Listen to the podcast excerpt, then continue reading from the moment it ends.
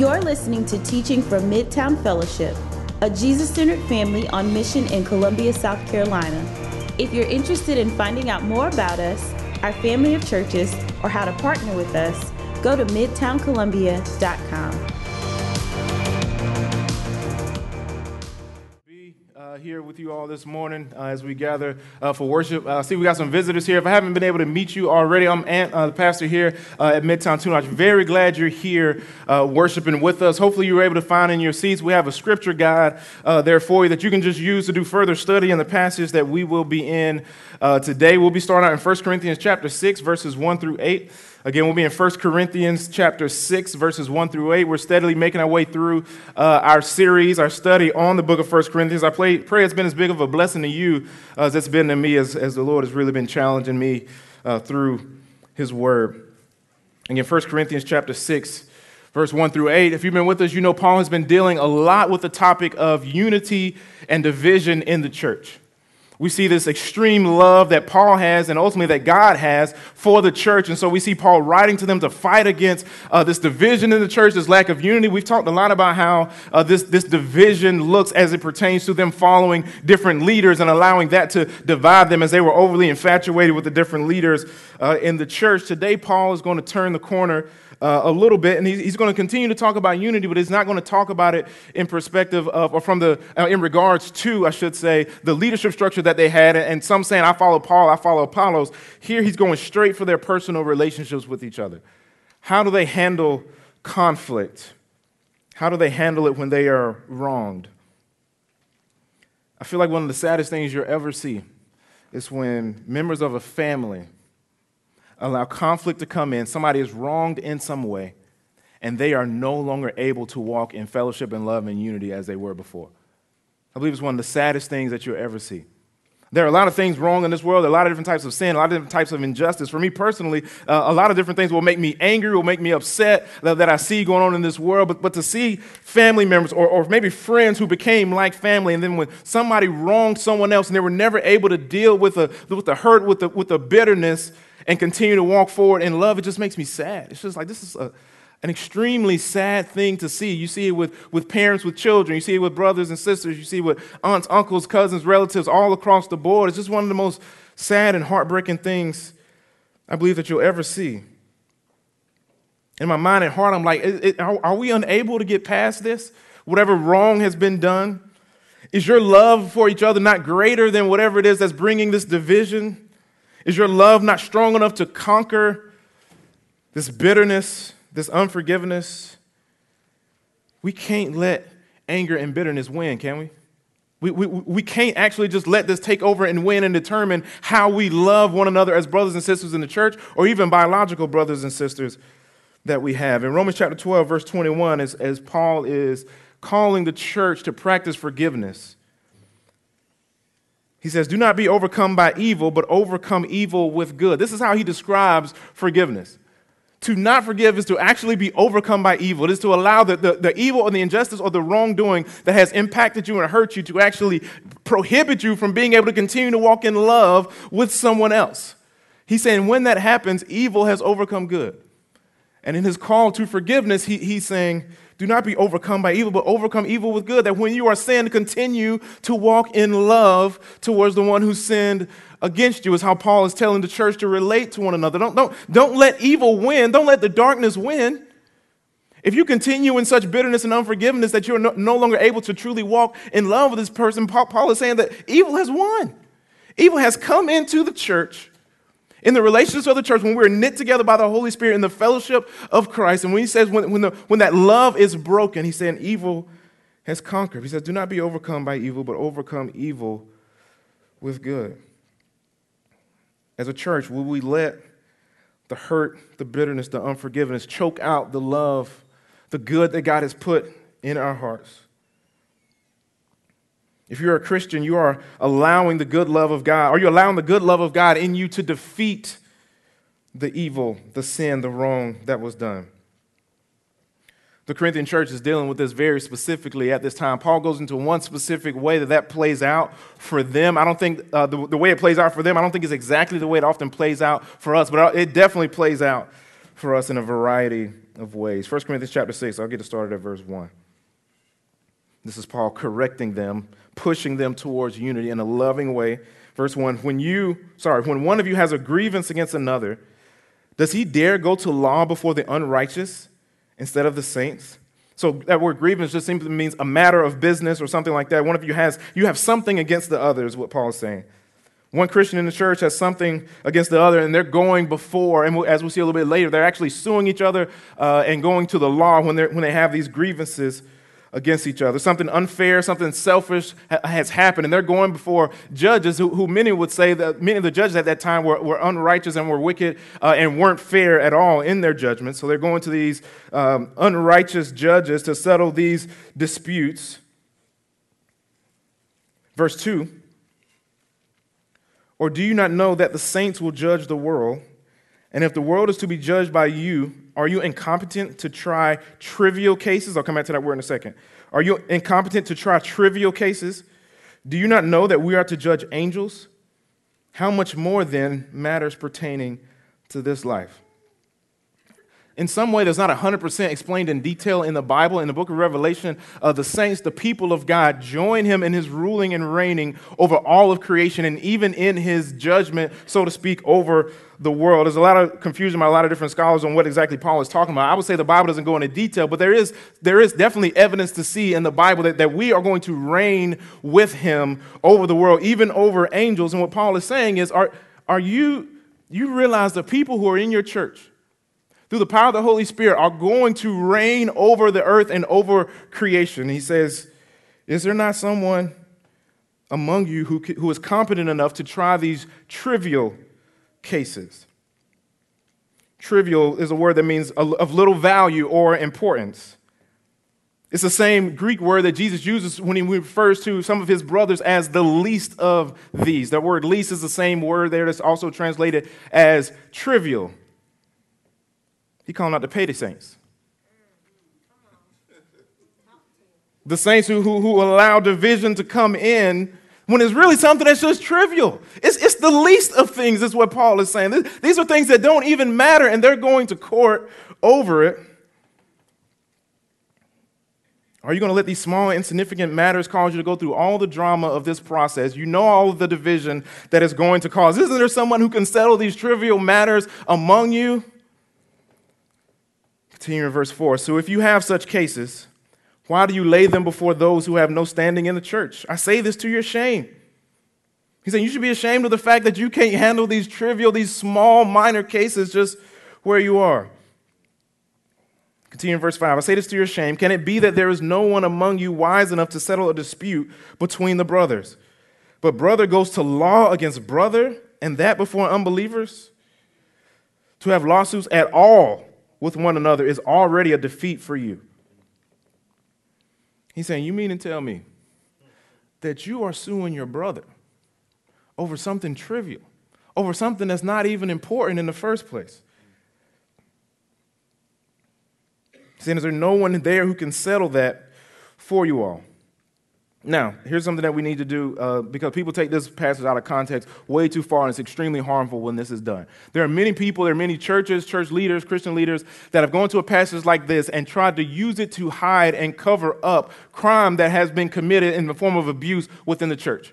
Right? Because they point to this passage and say, hey, Paul says we're supposed to handle everything in the house, so this is this is we're just going to handle this right here, and we're not going to actually let the officials know. But uh, one of the first rules of studying and interpreting the Bible is you let the Bible interpret itself for you. You compare Scripture with Scripture. So we can't remove this passage from what Paul says in Romans chapter thirteen when he says that God actually works through the governing authorities to bring justice on the earth. So that he is not saying you are hiding criminal activity as has been done in the church, and I...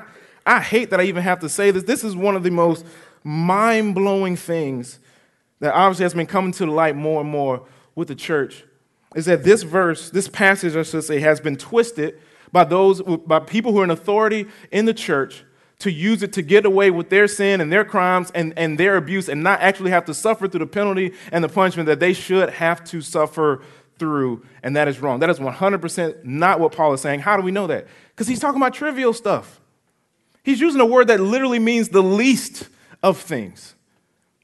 He's saying you are suing each other over something that's not even important. This is not talking about abuse. This is not talking about crime. If there is a crime that is committed within the church, especially when by someone in authority in the church, we report it.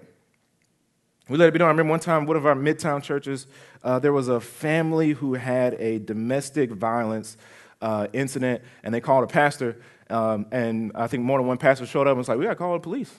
Like, we love y'all, but we we we call it. I mean, what, what what happens after that is up to the authorities. That is not something that, that we are in the in the right position to be able to handle as pastors. So we get the authorities involved. So I want to make sure we're very clear on understanding. He's not saying cover up crime and criminal activity because we're supposed to handle everything in the church. If there's a crime, call the law enforcement, right? If you just got a, a, a issue, you got a beef, somebody says something the wrong way, maybe call your life group leader or something like that. But if it's a crime, you call... You call the law. If it's a, an argument, a disagreement, a, a sin issue, I would say call the church. We have to be able to compare Scripture with Scripture to understand that Scripture does not contradict itself. But there are some issues, as Paul is saying, that are to be handled within the church, Paul says. Issues of, of sin, issues of division, issues of unforgiveness, as we'll see a little bit later. So, for example, if somebody lets me borrow a toolbox, right, and they get the toolbox back and some of the tools aren't in the same type of condition as they were in previously, right, that's, not some, that's something that, that I and whoever let me borrow the toolbox, toolbox should be able to handle and should be able to deal with. We should be able to work that out. And Paul says if, if not, if you're, if you're not doing that, he says you're already defeated. If you can't handle a trivial issue just with you and your brother and you got to sue each other, you on judge duty? I'm going to be watching.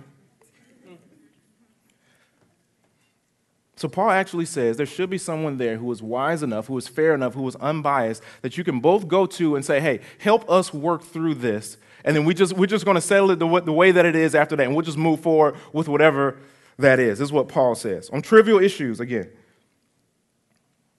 And even just reading that, that's also kind of a scary thing.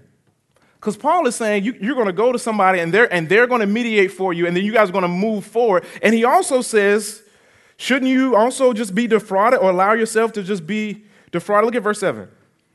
Why not rather suffer wrong? Why not rather be defrauded?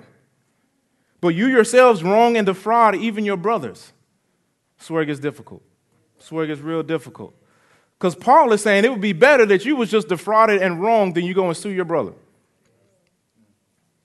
And every self self-preserving, every bit of desire for comfort that we have when we read that, we're like, I don't know about that, Paul.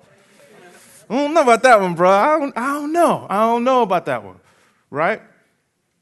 Paul is elevating this desire for unity in the church above his desire to be treated fairly. Paul is elevating his desire for unity and love in the church above his desire to be treated fairly. Above his desire for his own comfort. He isn't saying that he doesn't care about people being defrauded and treated unfairly. He's saying that he just values unity in the church more than that. More than everyone getting one hundred percent fair treatment on every trivial case or every trivial issue, he says. We've been seeing this for the last few weeks. Paul is, is so strong coming after unity for them. He's calling them to make sacrifice after sacrifice after sacrifice for the unity of the church.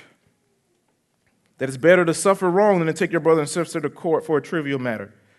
It's better to be defrauded yourself than for you to defraud your brother. It's better to be wronged than for you to wrong your brother, Paul says. He's saying sometimes you just got to take the loss. So without actually using the term, the concept that Paul is dealing with is the concept of forgiveness. He's basically saying, why don't you forgive the person who, who wronged you? And he's saying, just why, why not just be defrauded? He's saying, why don't you just forgive them and continue on and walk in love together? He said, that would be better than going through all the drama of going to court over this thing. To forgive someone, if I was to try to define it, is to stop seeking to make someone pay for what they've done. To forgive someone is to stop seeking to make someone pay for what they've done. Doesn't mean you don't still have anger. Doesn't mean you don't still have hurt.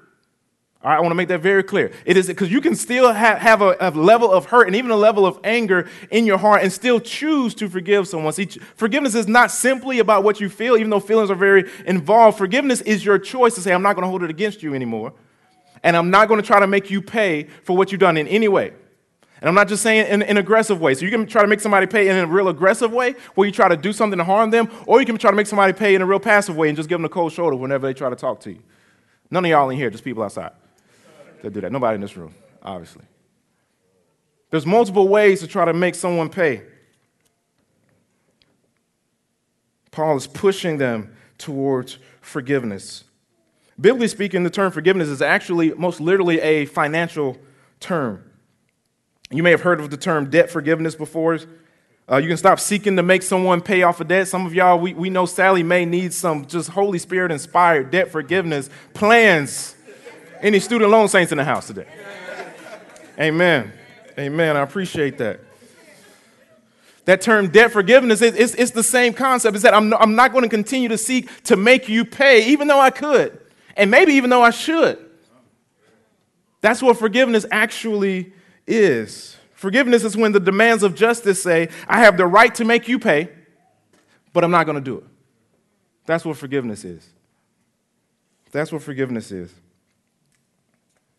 So that's why when someone sins against someone and does them wrong, it is often referred to as a debt in the Bible. You may have heard, you may have heard people refer to revenge as making someone pay for something. I'm going to make you suffer loss because of the loss that you have made me suffer. You ever notice what Jesus says in the Lord prayer, in the Lord's Prayer? Forgive us our debts as we forgive our what? Debtors. He's talking about it in financial terms. Forgiveness in general is a financial term. It's like, I'm not going to make you pay. And so in the Bible, sin is often referred to as a debt. Often referred to as a debt. So what Paul is talking about here, even though he's talking about them, them forgiveness, and there's likely some type of financial implications of some of the lawsuits that they are having at this time, he's using this example to really point to something deeper, that is forgiveness. Again, it's when the demands of justice say, I have the right to make you pay, but I'm not going to. I'm not going to do that. I'm not going to make you pay for the wrong that you have done. That's what the Corinthians are going through right now, right? They got the right to take this person to court. They got the right to demand back what, what maybe was what, what is owed to them or what they should have. They have every right from a judicial standpoint and a legal standpoint to do that. And Paul is saying, wouldn't it be better if you was just wrong and you just forgave them? Wouldn't that be better for everyone? Shouldn't you just absorb the cost rather than taking your brother or sister to court? You should care more about the unity of the church, the unity between you and your brothers and sisters, than you care about getting what you're owed in trivial matters, Paul is saying. So which do you care more about? Making people pay for trivial wrong things they've committed against you, or the unity of the church? Which do you care more about? Paul specifically addresses them harming the unity by taking each other to court over trivial matters. But I think for us, it looks a little bit different. See, for them at that point, there was only one church in Corinth, right? The, the one that Paul was writing to, there's only one church. There's not different denominations, there's not different local churches that they can go to. So when they have beef, they can't do what we do. When we have beef, we get up and leave and go to another church. They didn't have the ability to do that. There was only one church. If you was a part of a church, you was going to be around this same group of people. So for them to settle it, or, or if they didn't want to actually go through the process of, of confrontation and talking through things for the sake of forgiveness, then they just going to go sue you and just get what they can get. For us, if we don't even want to go through all that drama, we just be like, you know what, I'm just, I don't feel called here anymore. I don't feel called to be here anymore. I want to be honest. Church hurt is a very real thing. It's very significant. It's damaging in many ways. There are many wounds that people in this room carry around from church hurt. I'm not trying to minimize it. I'm talking about trivial stuff. I'm talking about the petty stuff. That's what Paul is dealing with. I'm talking about the person that texted you back three years ago and you're still mad about it.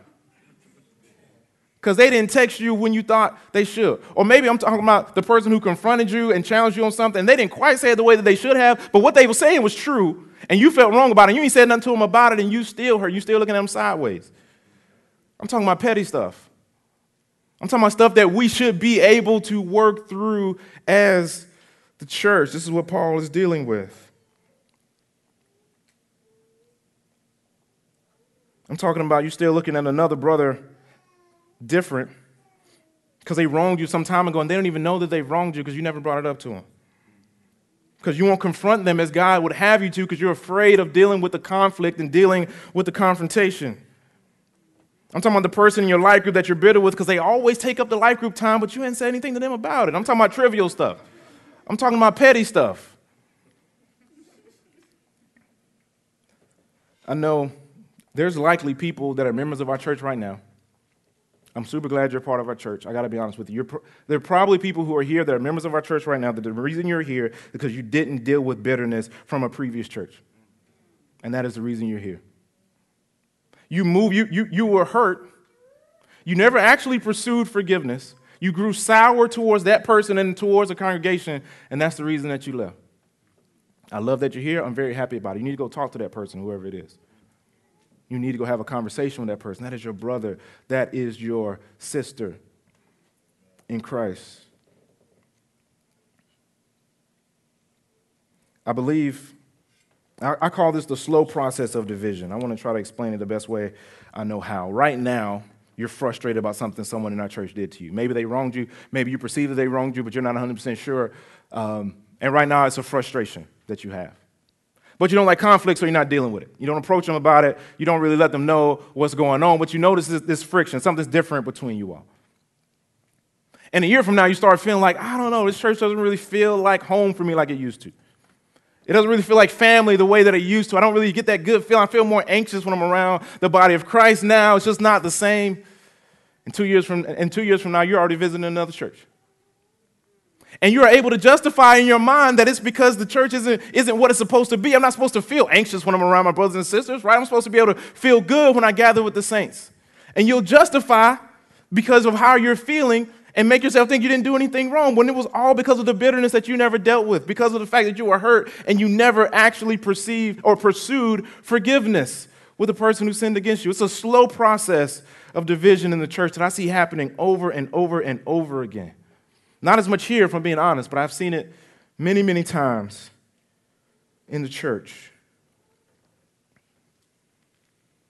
Are you willing to pay the cost to fight for forgiveness now, for the sake of unity in the church? I'll be honest with you. There's a very frequently in our culture today, uh, I feel like there's a pattern, maybe even an epidemic of people who every two or so years just move to a different church, right? And God might be calling you to move to a different church. I'm not saying he's not calling you to do that. Uh, if God calls you to do that, that's one hundred percent what you should do. But that's not what I'm talking about. I'm talking about when it's because of conflict that goes undealt with. And you actually never learn how to deal with conflict. So you go to another church thinking, oh, this one's great. It's not going to happen here. The same thing happens. And, and now every church you go to, and you're losing trust for the church when it's really just that you can't forgive people.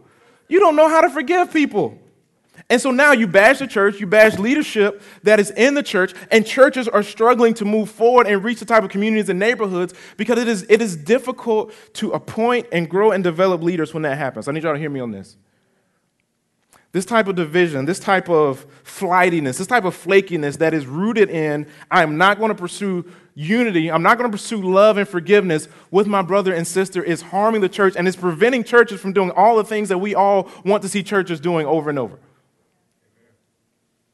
In my experience, uh, when so, from the first time someone walks into the doors of a church, let's say someone has uh, significant leadership ability and experience and potential and all that, from the first time someone walks through the doors of a church until that person is, is able to lead in the area that perfectly fits uh, their, their gifting, their wiring, usually takes about two years.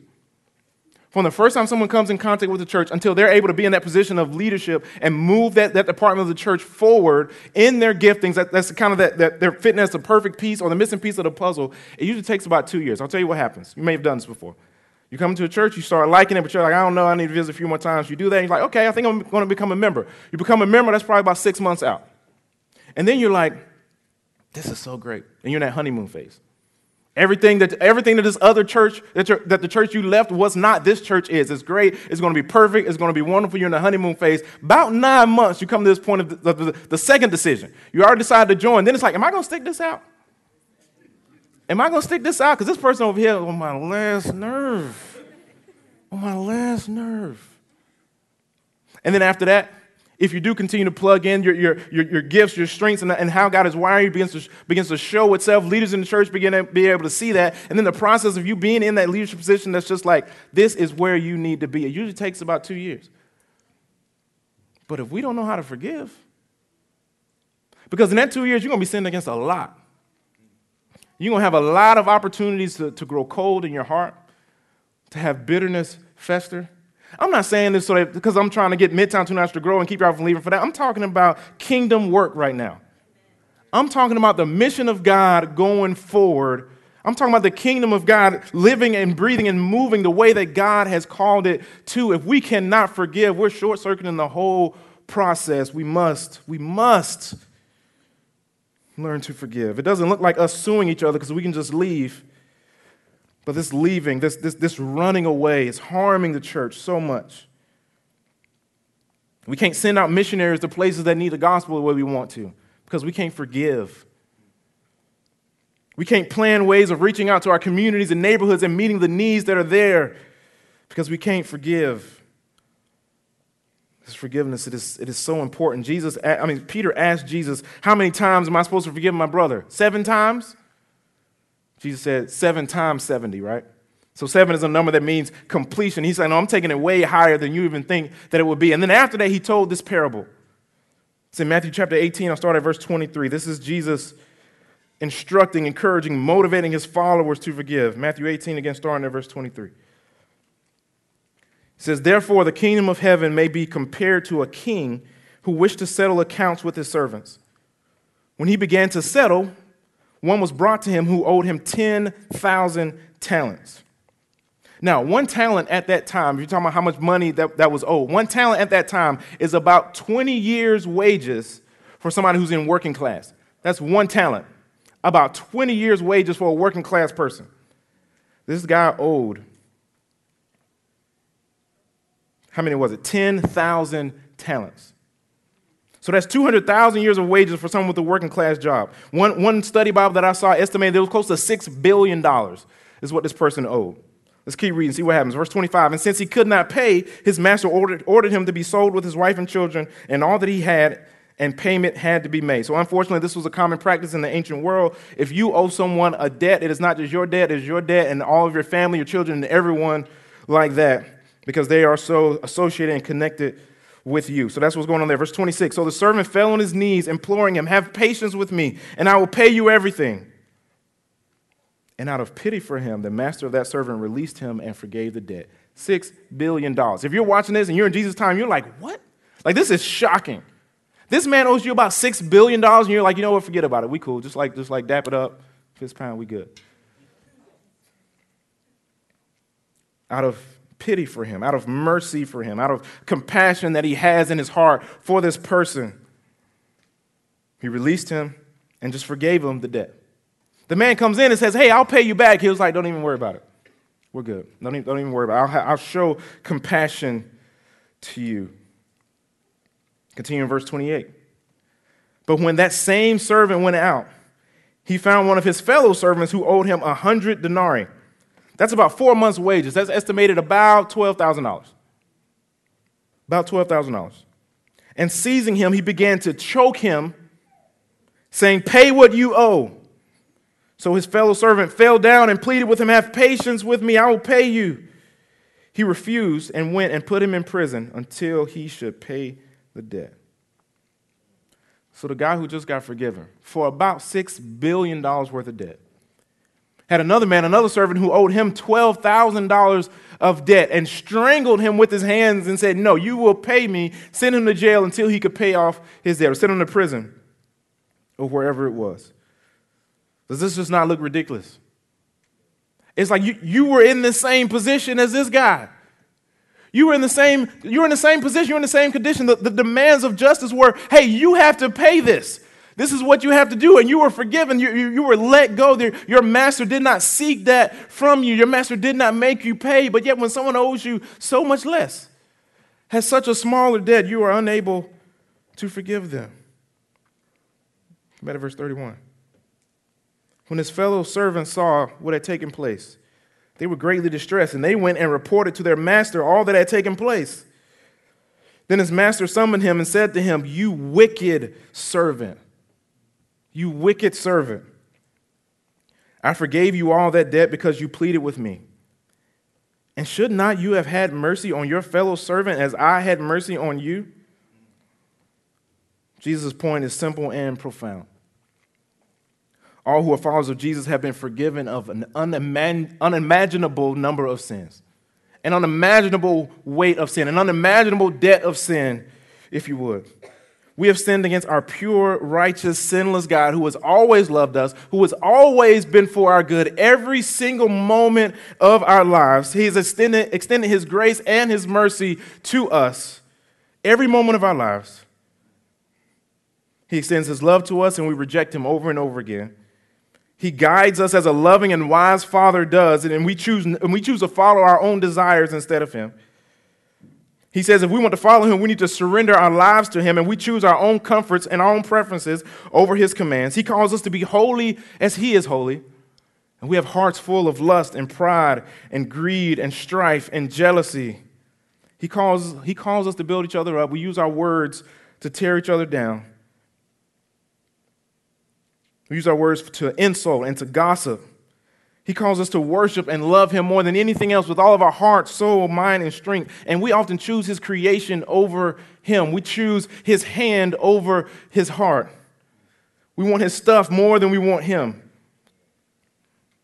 And the good news for everyone who has ever trusted in Christ, the good news for all the saints, for all the believers who have been declared righteous in him, is that even though we have sinned against him more times than we are able to count, he adopts us into his family and makes us his sons and daughters. He washes us clean from the guilt of our sin. He clothes us in his perfect righteousness. He makes us new creations in him. He gives us new life, and he pursues us every day of our lives, even when we're running away from him. We are like the one who was forgiven for the six billion dollars debt. How could we not forgive our brothers and sisters who have sinned against us far less than we have sinned against our God, who have sinned against us far fewer times than we have sinned against him? And when we do not forgive our brothers and sisters, especially over petty and trivial matters that you could have squashed years ago, we look every bit as ridiculous as the man who, forgi- who has been forgiven for six billion dollars but can't forgive for twelve thousand dollars. We are every bit as ridiculous. So if you're having trouble fighting unforgiveness in your heart, this is a challenge, this is a difficulty. If you find yourself apathetic when it comes to forgiveness, if you find yourself, I just, you just shrug your shoulders and you're like, I don't want to deal with the drama. I don't have time for this in my life. I don't have time for negative people. I don't have time for draining people. I don't have time for people who do not add to my life. And thus you have justified in your own mind your unforgiveness and your bitterness and your choice to remain in division. If that's you, especially over something trivial, I just got to ask you, do you see, do you see your unforgiveness as ridiculous as the man in this story? Do you see your unforgiveness as just, I'm just being ridiculous right now? Like, this doesn't even make any sense what I'm doing. This, this is not a rational response to what is actually going on in my life right now. Do you see it that way? If not, you have no grasp on the depths of your sin. And, you, and thus, you have no grasp on the grace that God has actually extended to you. You have no understanding of the mercy of God that he has shown to you. You have no understanding of the forgiveness that has been offered to you if you're un- unable to walk in forgiveness with your brother and sister.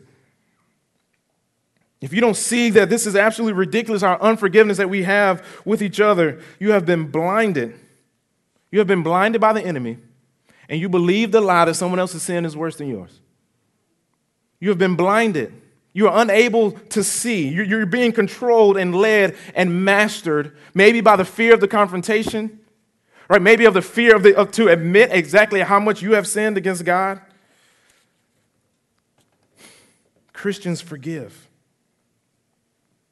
Christians forgive. I, I truly don't believe you can actually be at a place of appropriately worshiping God for his grace and forgiveness of you and not forgive your brother or sister. I don't believe you can actually have a heart full of worshipful gratitude to God for everything that you've been forgiven for and still hold a grudge and say, I'm still going to make this person pay for what they have done to me. I don't think it's possible. That's what this whole story is about that Jesus gives us. That's just not possible.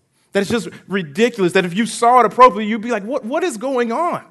I can't even wrap my mind around this foolishness.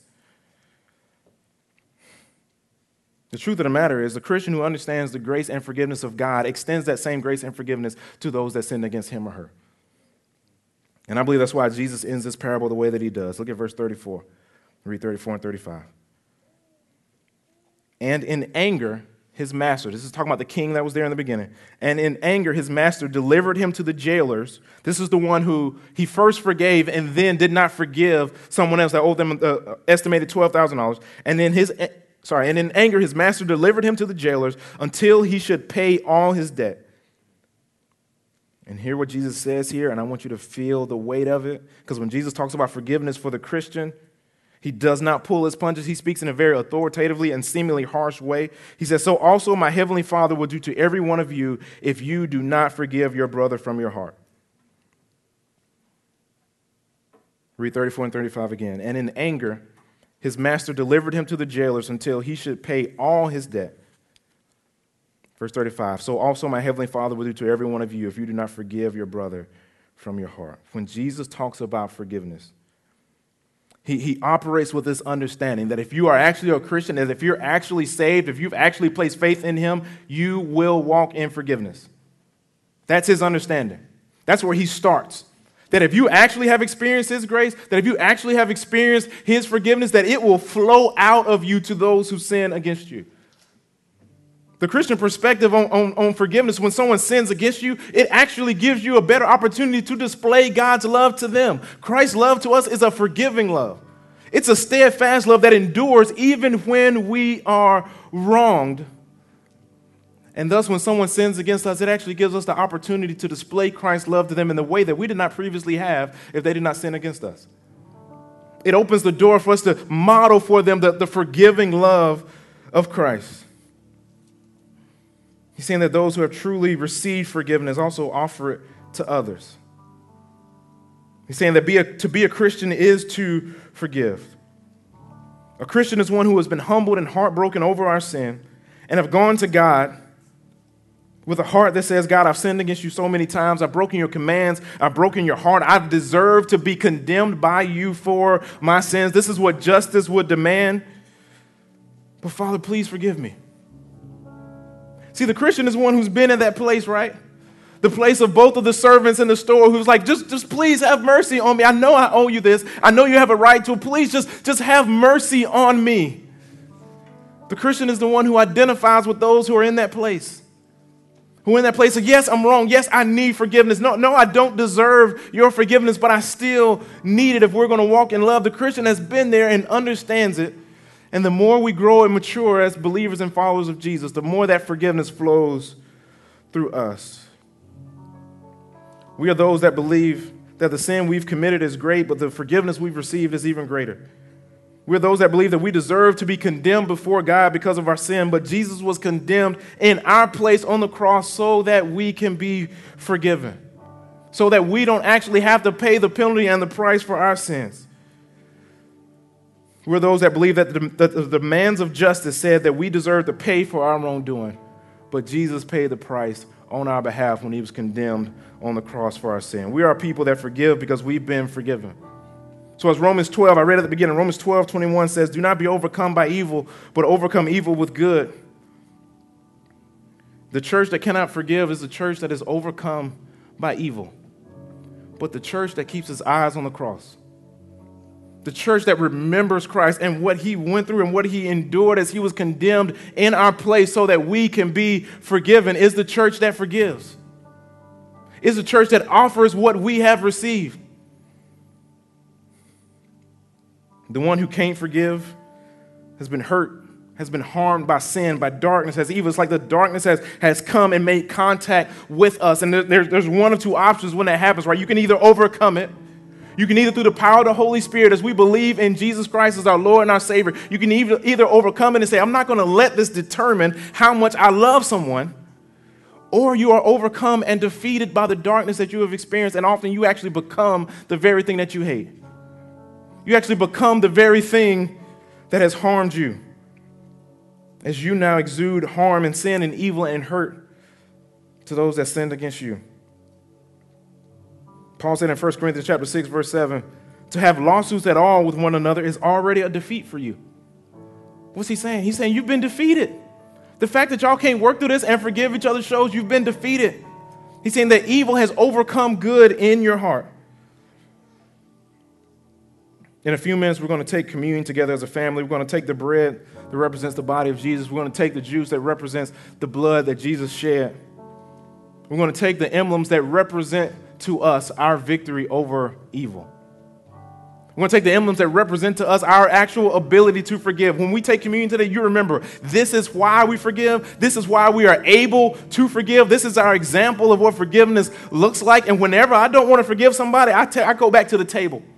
I go back to the communion table and I see the broken body and I see the shed blood and I see my forgiveness. So as we approach the table today, if there's anyone in here, and I know this is something that we struggle with from time to time, they're just struggling to forgive. And maybe you were walking in forgiveness at one point, but now you're just like, I've, I've completely given up on trying to forgive this person. I want to encourage you to approach the table, approach the communion table with a heart that says, Lord, give me the strength to do it again.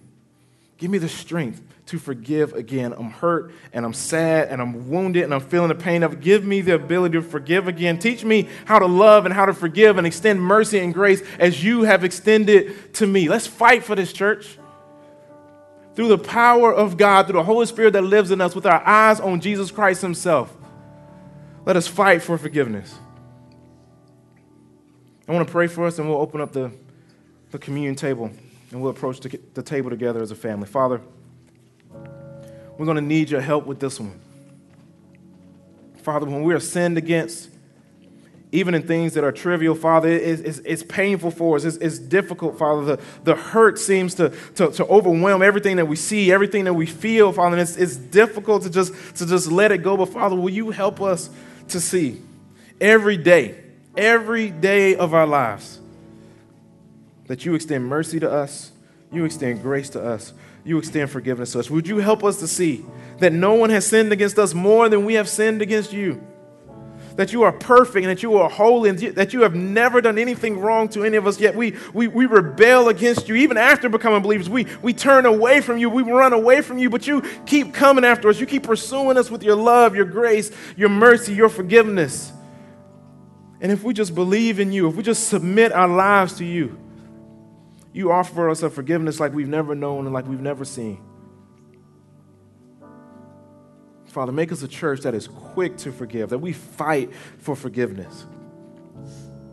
Make us a church that overcomes evil with good. Make us a church that is not like the servant who has been forgiven for much but won't forgive others for little.